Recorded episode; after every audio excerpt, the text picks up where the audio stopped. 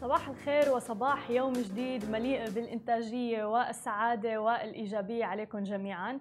معكم أنا هالة مع نشرة صباح من سماشي تي في.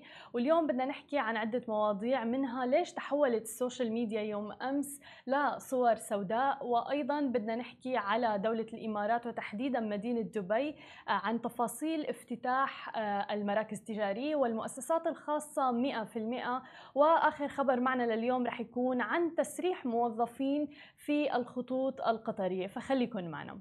خلينا نبدأ بأول خبر معنا لليوم. آه، تفاعل يوم أمس صغار وكبار ومشاهير وشركات حول العالم مع قضية جورج فلويد الأمريكي من أصول أفريقية الذي خنق على يد شرطي أمريكي. استغرق الأمر ثمان دقائق و46 ثانية للقضاء على حياته. لذا تحولت يوم أمس السوشيال ميديا حول العالم لصور سوداء تضامنا مع قضية العنصرية في أمريكا تحديدا وحول العالم. ومن منبر سماشي تي في أنا وفريق العمل نضم صوتنا لهذه القضية. وحان الوقت لأن يعلو صوت الحق. فقضية العنصرية موجودة منذ الأزل. ومهما كان عرق أو جنس الشخص فهذه كلها أمور خلقنا فيها ولسنا مخيرين بها. لذا كل حياة وكل شخص مهم حول العالم. وكفى عنصرية فلننشر المحبة. ومثل ما قال مرسيل خليفة كل قلوب الناس جنسيتي فلتسقطوا عني جواز السفر.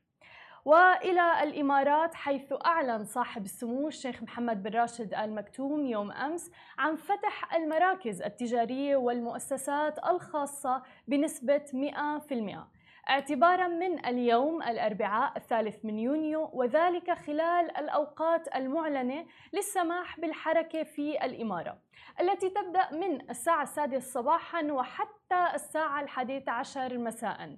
وشددت اللجنة العليا لإدارة الأزمات والكوارث في دبي على ضرورة اتباع العاملين في الشركات والمؤسسات الخاصة وأيضا المراكز التجارية وكذلك الزوار التعليمات الوقائية والتدابير الاحترازية والتي أكيد من أهمها ارتداء الكمامات الحفاظ على التباعد المكاني بين الأشخاص وأيضا المسافة الآمنة التي يجب أن لا تقل عن مترين.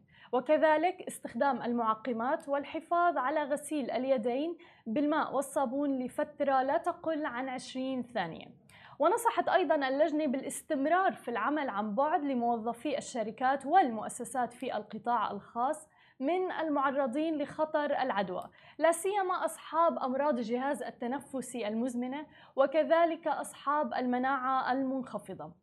وأكدت أيضا اللجنة أن الحملات التفتيشية ستستمر من قبل جميع الجهات الرقابية من أجل ضمان التطبيق الدقيق لتلك التعليمات وفرض أيضا الغرامات على المخالفين سواء كانوا من الزوار أو الجمهور أو أيضا المراكز التجارية نفسها والمحلات.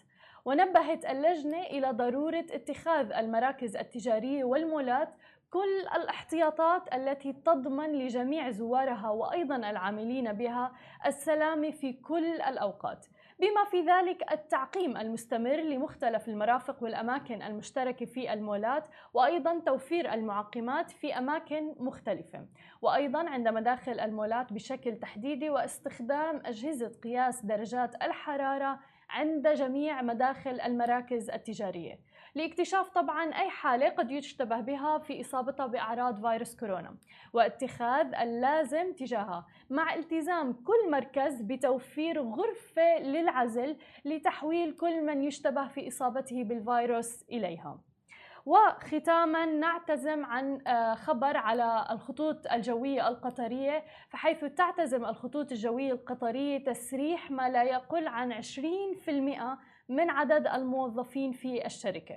وإبقاء طائرات إيرباص 380A آه، دون تحليق حتى أواخر سنة 2021 وقال أكبر الباكر الرئيس التنفيذي للخطوط القطرية أنه ربما يتم تسريح على ما يقل عن 20% من الموظفين في المجموعة وأن الشركة تجري محادثات مع إيرباص وبوينغ لإرجاء جميع تسليمات الطائرات المعلقة.